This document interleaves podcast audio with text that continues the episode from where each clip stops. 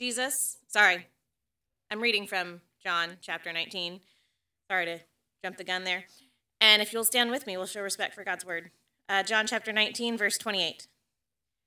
After this, Jesus, knowing all was now finished, said, To fulfill the scripture, I thirst. A jar full of sour wine stood there. So they put a sponge full of sour wine on a hyssop branch and held it to his mouth. When Jesus had received the sour wine, he said, It is finished. And he bowed his head and gave up his spirit. Since it was the day of preparation, and so that the bodies would not remain on the cross on the Sabbath, for the Sabbath was a high day, the Jews asked Pilate that the legs might be broken and that they might be taken away. So the soldiers came and broke the legs of the first and of the other who had been crucified with him. But when they came to Jesus and saw that he was already dead, they did not break his legs. But one of the soldiers pierced his side with a spear, and at once there came out blood and water. He who saw it has borne witness. His testimony is true, and he knows he is telling the truth that you may also believe. For these things took place that the scripture might be fulfilled not one of his bones will be broken. And again, another scripture says, They will look on him whom they have pierced. This is the word of the Lord.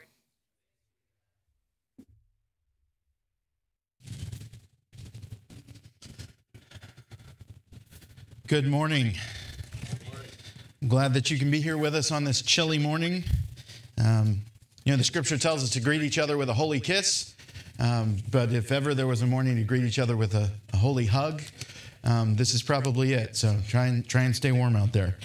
Um, as we dive into the core of the message of the gospel this morning, um, we are here in literally the crux, crux meaning cross or crossroads of the book of glory, the Gospel of John. Um, let's just start with a brief word of prayer, if we would, for our time together.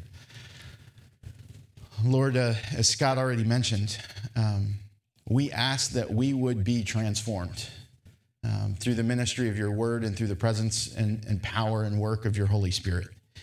Lord, the who have even grown up around spiritual things, this is probably one of, if not the most common stories um, that we ever hear in church. And yet we pray that, that that will not be a reason for it to be dull or for it to be uh, rote or seem like we've been here before. We already know it already. Instead, Lord, we pray that you would touch us again with, with the grace of seeing your passion and making it our own. Um, that you would give us your fire so that we would be not just shaped, um, but emboldened and empowered to take this wonderful message beyond our doors. And we ask this that Jesus, the one whom we serve and who sacrificed himself for us, would be glorified among us. We ask it in his name. Amen. So this morning we are we are here at the moment. Um, as we've been talking about for the last couple of, the last couple of weeks, the path, the pathway to and then the process of Jesus' crucifixion. Pastor Scott last week mentions the fact that John sort of after all the things that he was talking about and explaining in detail about the preparation for Jesus' crucifixion, the trial surrounding it, the actual crucifixion itself, he sort of streamlines the story. He gives sort of some bare details, but not as much detail as some of the other gospel writers.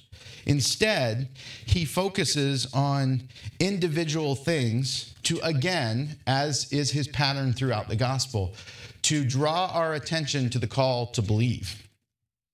And you can probably remember if, if you've ever been in a situation where you have tried to have a, a conversation where you convince somebody of what happened. It could be you're having a conversation with your kids, you're having an argument about what, what they think you said versus what you said. Could be a situation where you're talking about a discrepancy with an employer and you're you're discussing how a certain circumstance took place. You you sort of reinforce things right? You go over the same ground over and over and over again. John does the same thing here. He goes over um, in specific, he goes over a lot about what the scripture has already said. But the focus of this is already captured in a little, in, in just almost like a little interlude um, in chapter 19.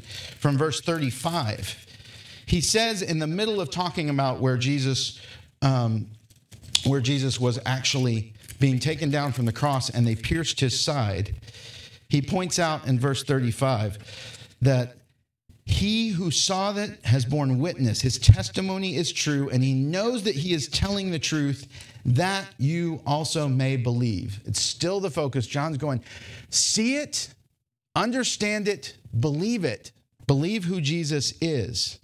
And so that's what we're going to focus on this morning. We are, I am asking you to believe that this shows that our redemption has been accomplished that the redemption of all who put their faith in Christ has, in fact, already been completed. It has been accomplished. And I want to look at that in three different ways. First, we're going to look at how Jesus is the promise that, that has been fulfilled. Then, secondly, that Jesus is the Passover that has been completed. And then finally, that Jesus has brought about the new creation. The new creation has come. So, first, if you would, let's look at how Jesus is the promise that has been fulfilled. If you paid attention while we were looking through, the, while we were reading th- through these verses, you see that, again, throughout this throughout this section repeatedly john points out that jesus did something in fulfillment of the scriptures. But even in just these few verses we have three specific references where john uh, where john lists the fact that this was to fulfill the scripture. We have it in three different places. The first is where he says i thirst and it's interesting to note that he says it he says it here because when he says I thirst and is given the the wine mixed with the wine mixed with vinegar or the the wine vinegar or whatever you want to call it sour wine. Um, earlier he was offered wine mixed with myrrh at the at the start of all this at the start of his suffering and humiliation he's offered wine which excuse me mixed with myrrh that because uh, a means of deadening pain. He rejects that because there's still stuff to be done. He still has to go to the cross. He still has to bear the full weight of suffering for our sin. He rejects it there. And yet, Scripture had, had pointed out this fact that the Messiah will call out out of thirst in Psalm chapter 69 and verse 21. And so he fulfills it here. Another one that's listed is later on, where it talks about after Jesus is dead, that he is pierced with a spear rather than his bones were being broken. So there's two specific references that are there that, that it mentions that none of his bones will be broken. That comes from Psalm 34 and verse 20. And then that they will look on him whom they have pierced. That comes from Zechariah chapter 12 and verse 10. This is significant in some measure because John is just pointing out to all of his readers like Jesus is the fulfillment, he is the one that we've been waiting for. Maybe even in our own minds about how we have so much confidence in whether Jesus is the one we have been waiting for, whether he is, in fact, the Messiah that was promised, whether the Bible itself can be true. And so John points us to the fact that Jesus fulfilled so many of these prophecies. And that illusion can carry us even further to where we look at just how many he doesn't even talk about, how many are mentioned in other places. Um, scholars, especially traditional, um, faithful evangelical scholars, would argue that throughout the pages of Scripture, there's a minimum of 300 individual prophecies that are made about Jesus as the Messiah that have been fulfilled. And that's, that's not counting ones that are also pointing forward that have not been fully completed yet. But the, if you look at it, you can find 300 specific things, uh, 300 specific references throughout the pages of Scripture that tell us what Jesus would do, and those things have come to pass. That is amazing. 300 300 different prophecies that span the course of centuries, even millennia, telling us different things that would be true about the Messiah, and they have all come to pass in Jesus Christ. Now, let me compare that with another prophet who sometimes gets a lot of play for different reasons, a guy named Nostradamus. Nostradamus, some people get excited about how some of his some of his prophecies, in fact, several of his prophecies, a lot of people say, have come true. So I want to point out just a little bit of a difference between these two prophets, uh, between, between these two types of prophecies. Nostradamus, one, prophesied about a host of different things. And the fulfillment of those, I'll sort of explain just by, I'm going to list two of them here. So, one of his prophecies, he says, Pau nai loron, more fire than blood, swimming in praise, the great man hurries to the confluence. He will refuse entry to the magpies. Pampon and Durance will confine them. That is supposedly fulfilled by Napoleon. Um, he supposedly is the great man that's being referenced because if those first three names, which are supposedly names of uh, which are names of French cities, if you rearrange them as an anagram, it um, not only that, but sw- of course, swimming in praise, gaining accolades as he came in to conquer France, um, and that then he he will refuse entry to the Magpies, and the confinement is referencing to uh, Catholic popes that he imprisoned.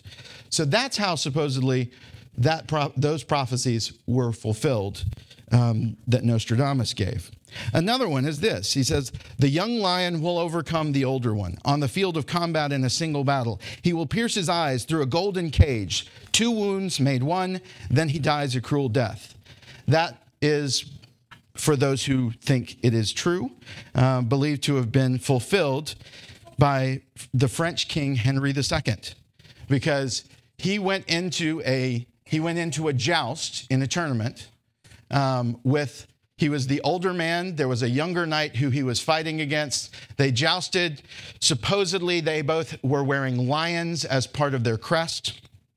When they came together, splinters from the jousting lance of his opponent went through his, his helmet, and he was struck in the eye and the temple days later.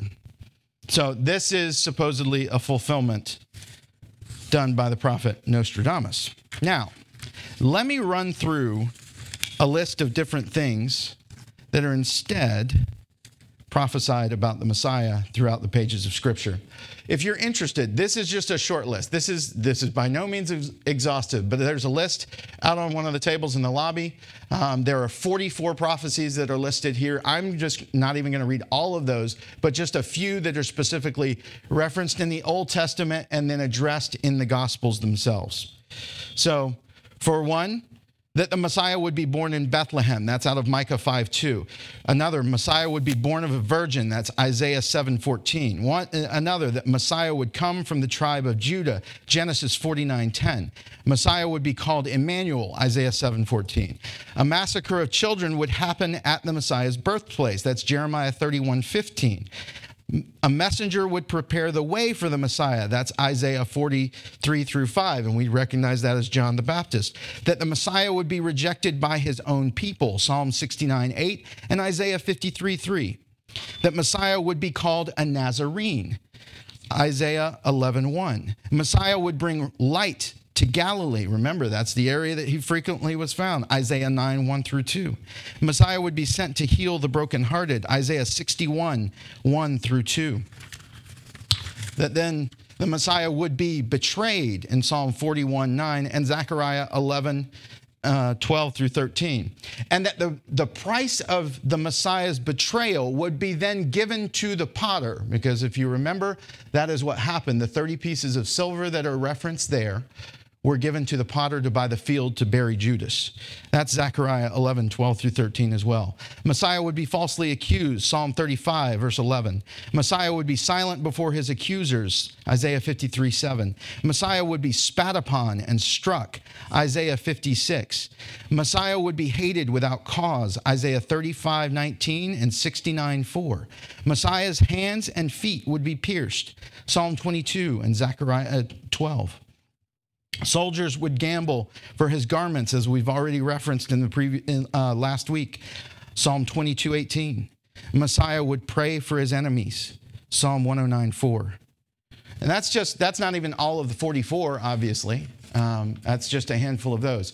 Again, you can find that on the list out there. That's why I didn't um, go slowly through them because you you will have access to them yourselves. But you can see there's a difference between the two types of prophecies, right? The one uh, on the one hand, you have Nostradamus, who is let's say fairly generic, but okay, let's say it's let's say it's significant in some ways that he was he prophesied and these things actually came to pass if those were true prophecies yeah they're, they're fulfilled. But you could also call it coincidence because you could find potentially somebody in the course of history because he didn't give specificity you could find somebody in the course of history who would match those criteria that he gave in those individual prophecies. And all of his prophecies were about seemingly different events. Here we have Again, a handful now, but a total of over 300 prophecies about one person given over the course of several hundred, even thousands of years, and they all come true in one person. Even if we're manufactured, we're changed to fit, we have the testimony of, of scriptural texts throughout the centuries that show that scripture hasn't been significantly adjusted, even in the time before Christ, with things like the Dead Sea Scrolls that say that those prophecies out of Isaiah were already there. So the only thing that we can possibly say is either, either the entire thing was a giant manufactured conspiracy by those who wanted to make Jesus the promised Messiah, which, let's face it, doesn't fit the testimony of history and the activity of the disciples themselves after Jesus' resurrection, or else he was exactly who he claimed to be. So Jesus fulfills Scripture's promises of the Messiah, and we can believe that he's the one promised. Second, the Passover has been completed in Jesus Christ. And that is to say that the Passover then shows us that Jesus, as the perfect Passover lamb, satisfies God's wrath and rescues us. So, I don't know if you remember, but a couple of weeks ago, Pastor Chris was talking about the fact that some of the language within this chapter, chapter 19, should point us to the fact that one, of the illusions John is making is he's pointing to the image of the Passover being around and the fact that Jesus is, in fact, the Passover lamb. In this, in this text specifically, we have some very specific references that lead us to that. First of all, in verse 29, it mentions the hyssop uh, that they used to put the wine mix, the wine and vinegar on, right? That doesn't stand out in the Passover narrative a lot on its own, but it should just be kind of a, a, a an attention getter, right? The use of hyssop should be an attention getter because in Exodus 12, where it describes how the Passover is first instituted and what was going to happen, what they were what the Israelites were commanded to do was to take the blood and put it on the doorpost and lintel of their house and to use hyssop to do that. So it's just it's just a name that then grabs attention. But then further we get into more explanations that that call us to attention of the Passover in verse 32 where we're told that this is the day of preparation and that that the Jewish leaders want to make sure that all the that all those who are crucified are taken down from the cross because they don't want it to defile a holy day. So this is the day of preparation before the feast. So this is the day of preparation before a feast. And just like that, we know from Exodus 22, no, sorry, from Exodus chapter 12, that before there is a day of preparation where the Passover lamb is killed before the Passover itself is to then be taken and to and the excuse me the grace of the Passover is granted. So it calls us to attention there. There's also another thing that's interesting because in verse 36 that that we talked about already where Jesus is said to have none of his bones broken, and that is in fulfillment of Scripture. But it's not just in fulfillment of Scripture about a promise that would happen to the Messiah, it's also one of the descriptions in chapter 12, verse 46 of Exodus. In the preparation of the Passover, the passing it, you don't break any of its bones. So the, the, that no bones were broken again calls us to attention that Jesus is, in fact, the Passover lamb. And finally, of course, there's, there's the fact that all of this is rooted around the lamb's death and then blood being applied. And here we have Jesus giving up, the, giving up his spirit, him dying, and his blood flowing when he is pierced with the spear.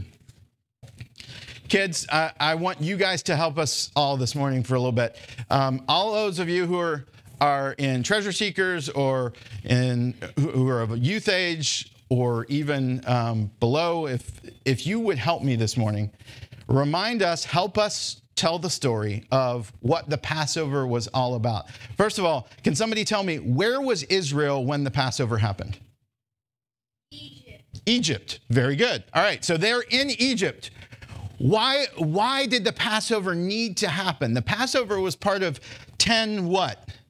was connected to 10 that's that's a good idea but not in this case. So plagues. What was god doing with the 10 plagues? Punishing yes punishing the egyptians for what? Enslaving the israelites yes. So israel is in egypt. They've been in slavery to egypt for a long time They've been in slavery to Egypt. And so God decides he is going to rescue them. And he uses 10 plagues to, do, it to judge Pharaoh and Egypt for not letting Israel go when they were commanded to. And it culminates in the 10th plague being the death of the firstborn. And so in chapter 12 of Exodus, we're told that, that what happens is God tells them to institute this Passover because what was going to happen is that God was going to come through and strike the firstborn of everyone in the land. And he doesn't make exceptions at first, that he is going to strike through all the land of Egypt every person, every animal, the firstborn of every family. But that there was a rescue that he made for God's people. That if they took the Passover lamb, if they brought it into their house, if they killed it, if they took the blood from the lamb and they put it on the doorposts of their house. And then they fed on the lamb as their, as their meal while they waited for Passover to happen. Then what would happen is that God would, as he passed over the lamb, the land and sent the destroyer, as, as Moses actually tells them, that as he sends the destroyer from house to house, to slay the firstborn. He will see the blood. He will know that that house belongs to him, that that house belongs to God, and he will pass over them. He will save them as a result of this. This will be a tool for redemption. So, carry it forward here into the New Testament where we have this Passover imagery with Jesus, and you can take the same things, you can take the same themes in a much bigger concept and recognize so what we have is God's righteous wrath over evil and that God is coming to judge evil. And yet, here we have the perfect Passover lamb, Jesus, who dies in the place of others so that the wrath of God, God's judgment upon evil, hits the lamb instead of the people in the house. All those to whom the blood is applied then are given freedom from the execution that would have been theirs. And instead, they are brought out of slavery. They are, they are given freedom from bondage as a result. That is what Jesus is accomplishing. He is giving us freedom not just from a temporary circumstance, but He is giving us freedom from our sin and being brought into a whole new life where our debt has been paid and we are given eternal life forevermore with Him. So Jesus has satisfied God's wrath, He has rescued us. And then finally, we have one more picture, and that's the new creation, that the new creation has come. So, right at the very beginning, when, when Jesus says, after this, knowing that all was now finished, All was now finished. So he's been hanging on the cross. He's now satisfied God's wrath. We know from other places that during all this time that to symbolize God's judgment falling upon him that there is darkness that covers the land. God so that he cries out from the cross, "My God, my God, why have you forsaken me?" He experiences the physical suffering, he experiences the, the spiritual suffering, and after it all of it has happened. He recognizes that it is completed. And then he says, It is finished. And he bows his head and gave up his spirit. This should also call our attention to another image. So, not only is the imagery of the Passover in view, but there's another aspect. When it mentions the Sabbath, when it mentions the fact that the, it is the day of preparation before the Sabbath, this should call our attention back to the book of Genesis, back to the first two chapters where God creates the entire world, right? So God creates the world in Genesis chapter 1, and at the very end of it, he says, And God saw everything that he had made, and behold, it was very good. And there was evening and there was a morning, the sixth day. That's the day of preparation, right? Before the Sabbath. The, Sab- uh, the Sabbath day is the seventh day. So God has finished all of his work on the sixth day and seen that it was very good. Thus the heavens and the earth were finished, and all the host of them. And on the seventh day, God had finished his work that he had done, and he rested on the seventh day from all his work that he had done. So God blessed the seventh day and made it holy, because on it, God rested from all his work that he had done in creation. So here we're called back to the original creation. God finishes all of his work on the sixth day. He completes what is necessary and then he rests. Carry it forward. Jesus on the cross on the sixth day, after going through all after going through his entire life, showing himself the perfect sacrifice, after living the perfect life, and now essentially suffering the perfect and being ready to die the perfect death. He has finished all of his work. It has all been accomplished. He says it is finished, and then he dies. He ends his earthly he ends his earthly sacrificial ministry. And now in death he rests so that on the 7th day God will be resting when the Sabbath comes. What a beautiful picture we have that God has, through Jesus Christ, has brought about a new creation. The first creation brought about the original world. Beautiful, wonderful. Everything in it was good. And then sin comes along through Adam and Eve, and the world is broken, it's cursed.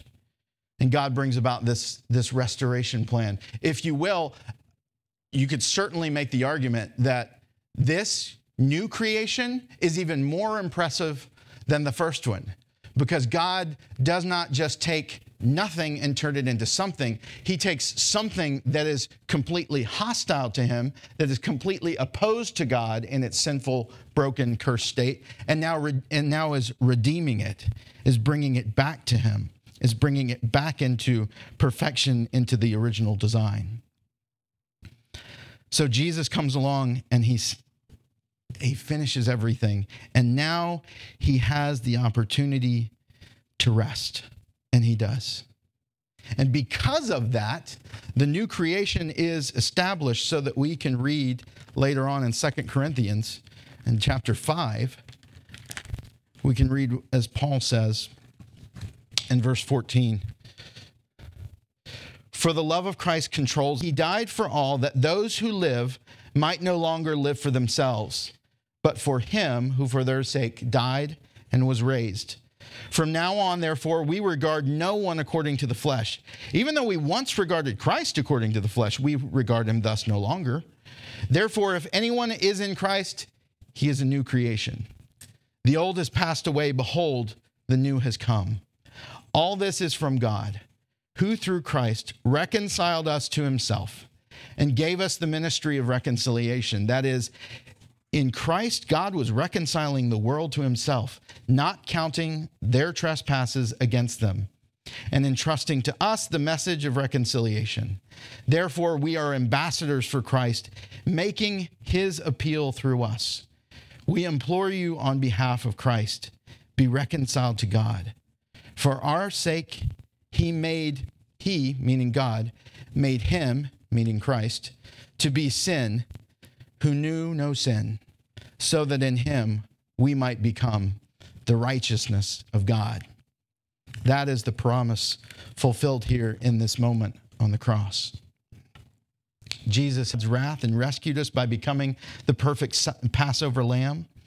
And he's brought about the new creation so that we may rest and also then enjoy the benefits of becoming ministers of this reconciliation in Christ. This morning, I, I encourage you if, if there's anybody here who has not already bowed the knee to Christ, who has not already put your faith that Jesus is, in fact, the Messiah who lived and died for you and who was raised again to prove that the sacrifice for you was sufficient, I implore you to either do it today or to study, to search these things, to see how true that they are, so that you will, in fact, put your faith in Jesus Christ. If you are already in Christ, I hope that you already recognize the fact that you are a new creation. So that hopefully, just as Jesus was able to rest at the end of his sacrifice, that you no longer feel like you have to strive to earn God's approval. Instead, you recognize that the debt has already been paid. He loves you, He is your Father. You are part of his family, and you can let rest from your labors, your insecurities, and instead give yourself to ministry out of love and joy. I hope that you'll understand the gravity of what Jesus has done in rescuing you, you, from your sin and the fact that he has broken the power of sin in your life. If you are struggling this morning because you have something on your mind, in fact, if I start talking about habitual sin, something jumps into your mind this morning, I pray that you will recognize that Jesus here on the cross didn't just pay for your eternal destiny, He broke the power of sin to hold you captive as the Passover lamb.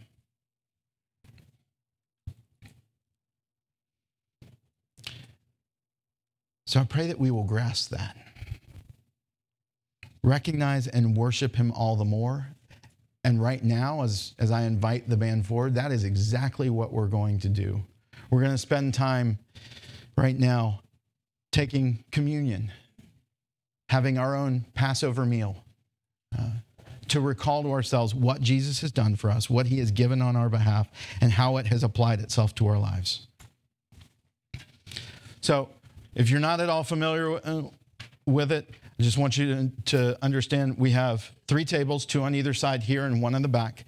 Um, there, there are sections for either juice or wine, depending on what is your preference. And there's also cups in, in each one of these, not just for the juice or wine, but also for the bread. So you can come up and you can take those as well. And uh, this is the time where God has invited us through the institution of the Passover for all baptized believers, all those who are in Christ as we, as we already mentioned from 2 Corinthians 5. Um, all those who are in Christ, if you're a baptized believer, this is for you. Take part in it and enjoy this reflection of what Jesus has done. Feed on Him spiritually as we take these elements together. This is also a good opportunity if you want to if you want to give to the church, you can either do that through the offering box at the back, or you can do that online. So take um, take your time, remember Christ's sacrifice as, the, as they sing for us. And then when you're ready, come up and take the elements.